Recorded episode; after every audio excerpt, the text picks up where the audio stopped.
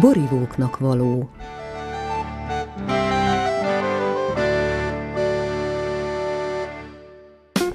Feri bácsi mesélte egyszer nekem azt, hogy hogy ő most 91-2 éves, és uh, amikor ide kerültünk, akkor mesélte nekem, hogy ez az ültetvény, ez már akkor is itt volt, amikor ő kisgyerek volt.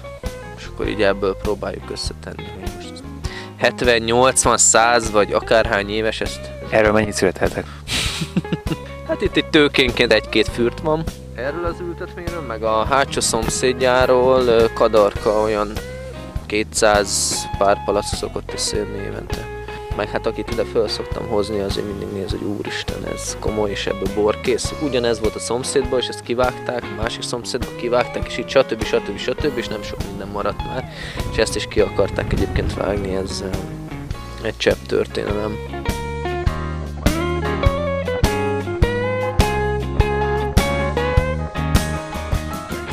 Szigő Balást, feleségét Petrát és fiúkat, Benedeket látogattuk meg családommal a hajósi borvidéken a lendület, a szorgalom, a kitartás és a jó történetek teljesen elrepítettek minket. Ehhez kíván most jó hallgatózást a műsor szerkesztője Tomcsányi Árpád.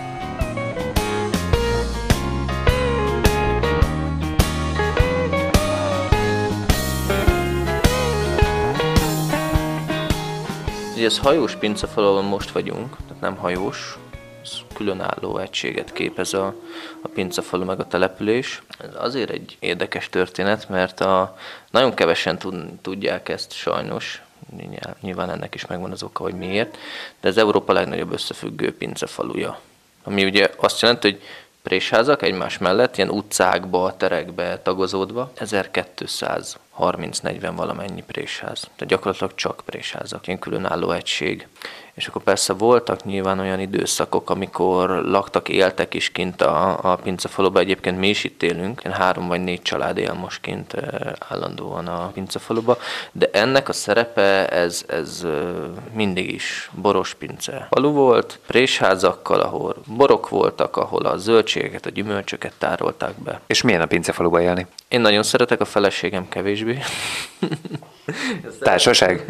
Igen, én szeretek, mert nyugodt, meg nem kell messzire mennem reggelente. A feleségem meg pont azért nem szeret kint élni, mert nincsen társaság. Tehát egy picit így el, el, elszeparáltan élünk, mint egy tanyán élnénk, vagy nem is nem ilyesmi. És én ezt mindig is így szerettem volna, hogy ez nekem egy nagy vágyam volt, hogy egy olyan helyen éljek, ahol csak úgy mi vagyunk, meg a minket körülvevő kis környezet, meg millió, én erre mindig is vágytam, meg továbbra is vágyom rá. Én még jobban elszeparálódnék, hogyha lenne rá lehetőség, de a Petra nem, ő sokkal inkább társasági ember, mint én. Kinéztél a szülőbe valami helyet, ahova felépítenél egy kis falházat, vagy hogy lehet ennél még jobban elszeparálódni? Ez pontosan így történt. Honnan tudtad? Lehet, hogy lelkemből szól. Elképzelhető. Nem, egyébként igen. És így járkálok, nézegetem, és nem tudom, én ilyen nagyon ö, vizuális típus vagyok, tehát hogyha nekem valami tetszik, akkor az úgy van kész, meg úgy jó nem is feltétlen kell annak szakmailag passzolnia, de ha jól néz ki, akkor az egy, az egy jó dolog, és így választottuk az első területeket is egyébként, amiket ugye nulláról kezdtünk el gyakorlatilag felépíteni, még annak idején főiskola mellett vásároltunk, meg kaptunk egy-két ültetvényt, és az is így történt, hogy nézelődtem, nézelődtem, és de szép, nagyon jó lenne itt, és akkor általában mindig sikerült beletalálni, hogy jó ültetvényt szépen van művelve, ha szép a szőlő, ha arra jó ránézni, akkor az, az, az, az valószínűleg jó is lesz. Ezt már kérdeztem mástól is, Bence Pistivel beszélgettünk erről. Neked mitől szép egy szőlőültetvény? Fú, ez megint, ez megint egy olyan kérdés, amire nagyon nehéz válaszolni, vagy ezt is szavakba leírni, hanem egyszerűen ránézek, és láttam egyensúlyban van, jól érzik magukat a tőkék, a, a, én szeretem azt, amikor a környezet is belekapcsolódik szépen a, a, az ültetvénybe, nehéz ez szerintem így lemondani ezt. Tehát aki, aki, aki benne él, aki minden nap kijár a szőlőbe és dolgozik benne, azt szerintem így rá tud érezni. Tehát nem is kell ezt feltétlen tanulni, ez egy olyan tudás, ami abszolút ö, ö, önmagától ki tud alakulni. Tehát így beszippant az ültetvény, beszippant a szőlőnövény, és onnantól kezdve így ilyen szimbiózisba tudtok egymással élni, meg létezni. És az én nagypapámnak a korosztályánál még, még egyértelműen ez volt, hogy, hogy évente 8-10 szemek kellett kapálni a szőlőt, hogy még véletlen se legyen gazos, és akkor nyilván háttal kifelé, hogy még a, a kapálás után a lábnyomok se látszanak. Ugye a papám is azt mindig akkor kell kapálni, amikor nem gazos a szőlő. Hát én összeszámoltam egyik évben nyolcszor kapálta meg a, a szőlőt. Nem is volt gazos persze, tehát ez, ez így rendben van. És hát ez, ez, egy, ez volt egy ilyen nagy versengés az embereknek, hogy kinek szebb a szőlője. És mondtad, hogy az egyik nagypapád, ő kevésbé volt borfogyasztó és pincébe dolgozó, a másik viszont annál aktívabb itt a helyi életben. Azt hiszem úgy mondtam, hogy ilyen helyi lámpagyújtogató. Tehát amikor kiér a pincefaluba, fölkapcsolja a lámpát, és onnantól elindult a pincefalu élete aznap, és ugyanígy, amikor hazamegy, egy kicsit korábban ment egy időben haza, mert voltak otthon állatok, és akkor azokat négy órakor mindig szabályszerűen meg kellett etetni. Most már nincsenek állatok se annyira, úgyhogy gyakorlatilag bármeddig kint maradhat. Egyébként ez a helyi embereknek az életében nagyon fontos volt sokáig a, a férfiaknak a pincébe járása, meg a szülőbe járása, és akkor volt, hogy egész nap itt voltak, akkor a kis szobába tudtak pihenni, de, de volt, hogy akár több napot is eltöltöttek itt, főleg születidőszakba, és ez abszolút férfi helyszín volt, mert az asszonyok maximum kétszer jöhettek ki egy évben, tehát tavaszi nagy takarítás, meg, maximum, meg segíteni a szüretben, és akkor így ennyi. De a szüret is addig tartott, hogy szőlő leszedve, behozva a pincébe, akkor a, megengedték esetleg, hogy, hogy velük ebédeljenek, de utána a préselés az már a férfiaknak a munkája volt, és hát az, az, az több napig is eltartott, és nekem a, a nagypapám most is még, még kint alszik a pincében sokszor, amikor présel, hiába két mázsa szőlőt kell feldolgozni, de de hát ez egy rituálé, tehát a, a prést azt háromszor minimum meg kell rakni, fölrázni az utolsó csepp mustot is kiszaggatni belőle. Gondolom azért nem sokan vannak, akik így unokaként tovább viszik, ráadásul ilyen mennyiségben, meg ilyen komolysággal ezt az egészet, mint ti csináljátok. A nagypapák, vagy hát most már csak nagypapa büszke?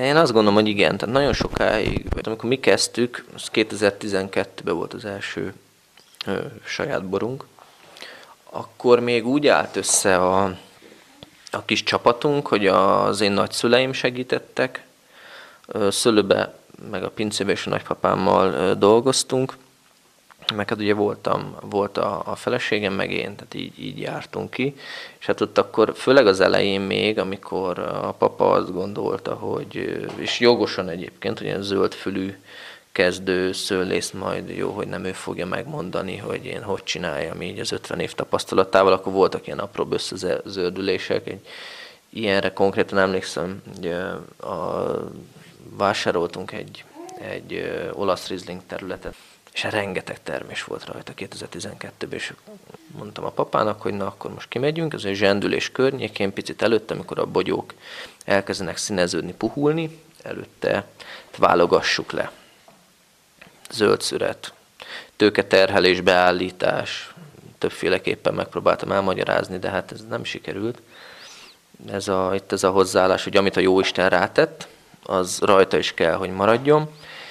És hát meg, megcsináltuk, és ott akkor volt egy ilyen kis összezöldülés, akkor egy jó hétig, másfél hétig akkor nem beszéltünk egymással, hogy ezt mi mély dobáljuk le a földre.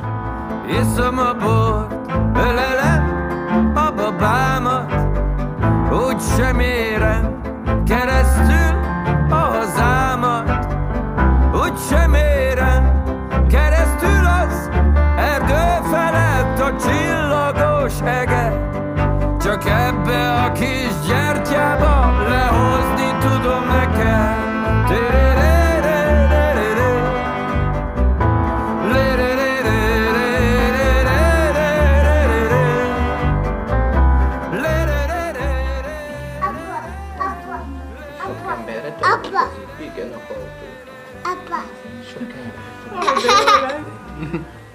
Hogy lehet egy gyereket lekötni a szőlőbe, ez nagyon foglalkoztat a közeljövőben. Egy ilyen, egy ilyen pici gyereket még sehogy, vagy egy kis lapáttal. Nálunk lehet homokozni a szőlőbe.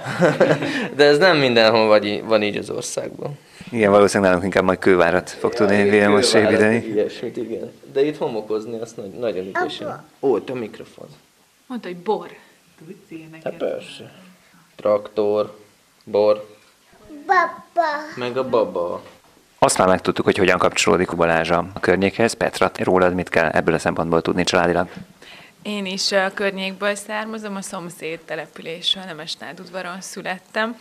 Hát a mi családunkban is volt egy kis szőlőskert a nagypapámnak, meg egy kis pincér, de komolyabban nálunk sem foglalkozott senki ezzel. És ami érdekesség a sztoriban, hogy mi Budapesten találkoztunk, pedig itt nőttünk fel egymástól 8 kilométerre. Egyetemen? Igen, igen. Én szőlészborászmérnöknek tanultam, a Balázs pedig agrármérnöknek tanult szőlészet szakirányon. És hogyan voltak a Budapesten a találkozó? Hát egy közös barátunk mutatott be minket egymásnak, mert nagyon meglepődtek többen, hogy mi nem találkoztunk még soha, és akkor így összehoztak nekünk egy randit a barátok. És most akkor 14 hónapos Benedek, ugye? Jól mondom? Igen, igen. Mondta Balázs, hogy újból elkezdtétek trenírozni magatokat borkostolás terén. igen, igen, próbálkozunk. Én nekem nagyon sokat változott a, az ízlésem is, meg az ízlelésem is.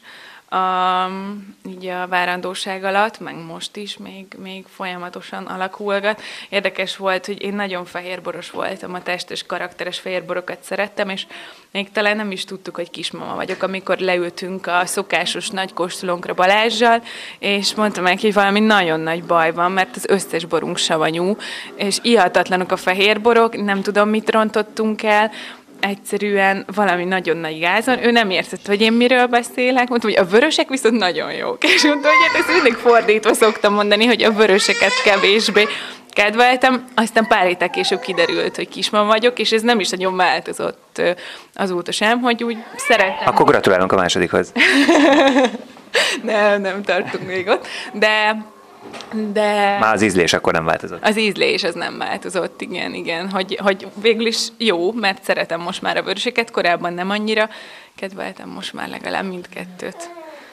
Jobban tudom kóstolgatni. Én tehát, hogy a, a ti gondolkozásmódotok, mennyire látjátok, hogy ragadós lenne a környéken, mennyien jönnek, vagy érdeklődnek, vagy abszolút idegen hagyja a környékbelieket? Semennyire a, a környékbeli borászok között, tehát hogy nem, nem értik, amit csinálunk, és hát nem is csodabogárnak tekintenek bennünket, nem tudom, szóval szerintem azt gondolják, hogy nem vagyunk normálisak. Gerillák, igen. Nem, nem, nem értik, nem értik. Hókusz-pókusz az egész, szerintük. Azt csuktad, maradjak, féltettél, de már késő pillanat Ha nem jó semmire, akkor is legalább úton vagyok. Majd elvisz a szél Majd minden tűnik. Elvisz minket a szél. Most sír, Benedek most sírni fog, azt gondoltam a szódákat, annyira imádja ezeket a szódás őket. A... Benedek teljesen Nem kétségbe esetten kimaradt. Neki, hogy hogy kell rendesen szódás üvegből inni, pohár nélkül. Mint a, mint a híres magyar megyei focisták, tudod, így nyomják befelé, és akkor azóta ő csak, csak ezt akar inni. És azóta egész itt a, a hajóssal egy nyelközösségben élnek. Mennyi ideig vannak itt egyébként a borok? Hát ez ö, változó. Hát, hogy ezt nagyon nehéz így egybe összefoglalni, de igazából az jellemző ránk, hogy nagyon-nagyon sokat szüretelünk. Úgy érted, hogy sokszor? Sokszor, tehát nagyon sok a szüreti nap. Ez nem azt jelenti, hogy itt őrületesen sok bor van bent, hanem inkább próbáljuk elaprózni a szüreteket, és különböző érettségi, meg fonológiai stádiumban szedni a, a szőlőlapanyagokat. És hát főleg itt lent délen, ezeken a nagyon meleg talajokon a fehér boroknak az elkészülés az máshogy nem is jöhet létre, csak hogy nagyon korán elkezdjük szedni a szülőt, és utána folyamatosan, folyamatosan, folyamatosan olasz rizlinget ö, hétszer vagy nyolcszor szüreteltünk idén. Amikor bekerül a szőlő, akkor mi történik? Például kezdjük a fehérekkel, áztatás, vagy rögtön préselés. Mindent kipróbálunk. A különböző érettségi állapotokhoz megfelelően igazítjuk a feldolgozást. A fehér szőlőket legnagyobb százalékban egész fürtösen préseljük. Tehát rajnai rizlinget, olasz rizlinget, hárslevelűt, traminink van egy kevés, ezeket minden esetben szinte egész fürtben préseljük, aztán ahogy haladunk az idővel, picit előrébb és érnek be az alapanyagok, ne adj Isten, egy kis botritis kerül, egy kis töppedés, többet szemek kerülnek fürtökbe, akkor egyre inkább előtérbe kerül az áztatás, és akkor egy-két napot áztatjuk a, a cefréket, és egy gyakorlatilag külön vannak ezek kezelve, így van egy csomó-csomó-csomó-csomó kis bor kezdeményünk, amit aztán utólag, ha szükség van rá, akkor összeházasítunk, egalizálunk. Én nem vagyok ez az Excel táblázatban megtervezős típus, tehát sokszor, amikor már a traktorral döcögünk be a szőlővel, és láttam, hogy milyen volt az alapanyag, akkor, akkor döntöm el, hogy mit fogunk majd csinálni vele, és hogy fogjuk feldolgozni. Nem szeretem ezeket az előre lefektetett alapokat, meg szabályokat, meg, meg, meg ilyesmit,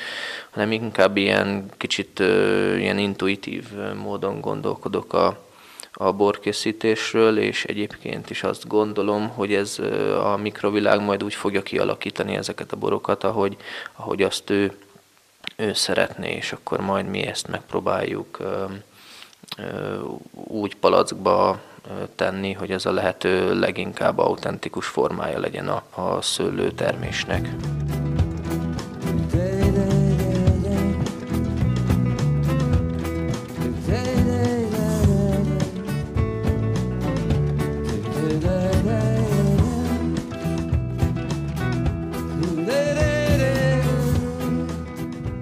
Bár rengeteg olyan időszak van, amikor így elbizonytalanodom, meg tele vagyok kételyekkel, meg kétségekkel, de valahogy mindig az, így, így jön akkor egy ilyen pozitív visszacsatolás, vagy egy olyan esemény, ami, ami megerősít abban, hogy, hogy ezt kell tovább folytatni, hogy, hogy ebben mi borzalmasan hiszünk. És ez szerintem sokkal többet számít bármilyen gazdasági mutatónál, vagy, vagy bármilyen visszacsatolásnál, hogy, hogyha mi ebbe igazán hiszünk, hogy ez, ez, ez működni fog, meg ennek ez, a, ennek ez az egyetlen egy módja, akkor az biztos vagyok benne, hogy sikerülni fog. Mivel kapcsolatban vannak kételjeid? Fú, mindennel. Szőlőtermesztés, borok, kóstoljuk őket, ebbe az időszakban már egy picit nyugodtabbak. Tudod, még itt egy csomó borunk erjed, vagy, vagy még itt a, a kis mikroerjedésnek a vége felé jár, kóstolgatjuk őket, nagyon, nagyon gyorsan változnak, egyik nap tetszik, másik nap nem tetszik. Hát egy élő anyag, ez folyamatosan változik, meg bejön az ember a pincébe, nem mindegy, hogy milyen lelki állapotba érkezik be, bejössz, fú, tegnap, de nagyon jó volt az a bor, de ma nem tetszik, mi lesz ezzel, várni, nem tudsz belenyúlni, ki kell várnod, mi lesz a vége fú, ma megint esett az eső, kéne menni permetezni, de nem menjünk permetezni, mert minek, nem tudom. Tehát, hogy ilyen, ilyen, ezek ilyen napi dolgok. Te egyébként milyen, milyen ember, milyen borász vagy? Vannak nyilván sokféle típusú eh, borász van, vannak az ilyen nagy, nagy vagányok, én annyira nem érdekli, vagy legalábbis úgy csinál, vannak a precízebbek, van az ilyen lelkisebb.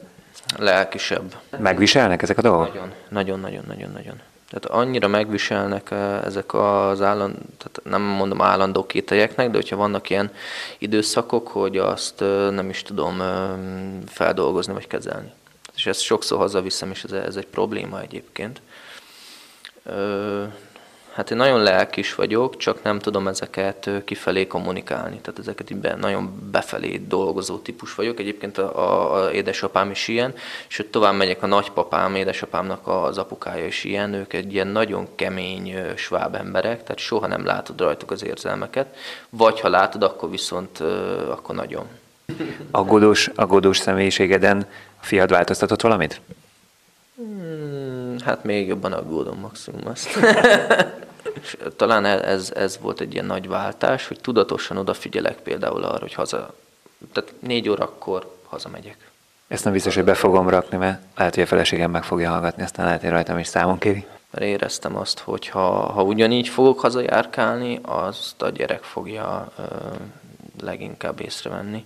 Azt gondolná az ember, nem, hogy itt hajóson valaki gyönyörű természetben izé csinálja a kis borait, pince, organikus szemlélettel, csupa boldogság, lazaság az egész, aztán igazából mennyi, mennyi nehézség, mennyi kihívás nyom ránk a természet. A csupa boldogság, az szerintem az nagyon állja, még így is.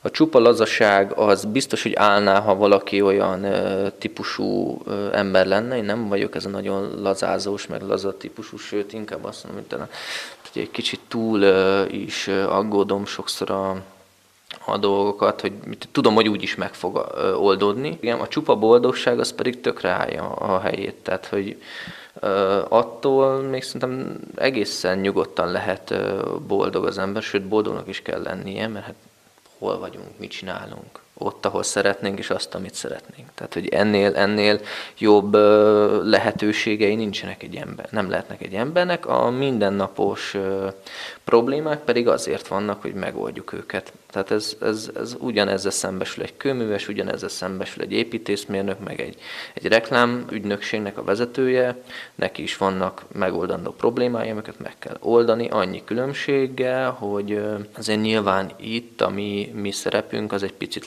lecsökken. Tehát azzal, hogy mezőgazdasággal foglalkozunk, azzal, hogy a természettelben élünk. Hogyan motiválod az embereidet? Főleg egy ilyen gazdaságban, ilyen gondolkozással, nem könnyű. És valószínűleg itt van a, az egészben a, a kulcsa a történetnek, hogy velünk dolgoznak. És akkor így, így olyan, mint hogyha egy ilyen kis család lenne, nem az, hogy kihajtom az embereket, és akkor egyszer rájuk nézek, és akkor kiabálok velük, mert még nincs meg kész az a sor, hanem kint vagyok egész nap velük, meg dolgozunk velük, meg megbeszélünk mindent egymással, tehát tényleg úgy áll az egész össze, mint hogyha nem is ilyen főnök beosztott viszony lenne köztünk, hanem munkatársak vagyunk. Mind a kettőnknek az a lényeg, hogy, hogy hogy el legyen végezve a munka, hogy a végén szép szőlőt születeljünk be, és abból jó borok készüljenek. Hát nyilván idősebb korosztály, meg, meg máshonnan jövünk, szót kell velük érteni, de szerintem ez nekem jól megy problémájuk van, elmondják, megoldjuk. Nekem problémám van, elmondom, megoldjuk. Tehát egy kicsit ilyen közösség, meg ilyen kis család az egész. Érdekes évek jönnek most, egy-két-három szerintem, mert itt nagyon föl van borulva a vidéknek a, a megítélése. Ez egy dolog, a vidéki emberek megítélése is szerintem nagyon elkorcsosult, ez még egy dolog, viszont ami, ami veszedelmes, hogy, hogy nagyon-nagyon kiürültek a, a környékbeli falvak. Tavaly, tavaly előtt még jártak hozzánk asszonyok zöld munkázni, kapálni, születelni. És ezek az asszonyok, ezek 70 és 80 év, sőt a, a Midi néni azt hiszem 82 éves volt tavaly, tehát azok ledolgoztak 60 évet szőlőbe, vagy gyümölcsösbe, vagy valamilyen mezőgazdasági munkába. Tehát egyszer kapáltunk, és akkor kijöttek az asszonyok reggel ötre, kimentünk, elmentem, itt kijöttek, bevöltözve, feketébe, mint az arab nők, mondván, hogy ami jó a hideg ellen, az jó a meleg ellen is, és nyáron 40 fokba, 11-kor még mindig mondták, hogy, hogy mondom, csináljuk még idén néni, hát persze, hát nem tart még le a műszak. De mondom, ilyenkor már haza szoktunk menni, mi nem szoktunk az ilyen nagyon melegbe dolgozni. De, de, de, csináljuk, csak legyen csak kész az, az egy hektár. Hát most eh, szólnál valakinek, hogy hát meleg van, el kéne menni, az már indul. Gyerünk, menjünk, menjünk, menjünk, nem az, hogy még mondja, hogy maradjunk még itt, persze azért a, azért a 800 vagy 700 forintért még biztos ott maradnál egy órát, még a 40 fokba kapálni azért, hogy kész legyen. Hát ők ott, ott maradtak, és kész lett végül is. A felhők felett az ember dacol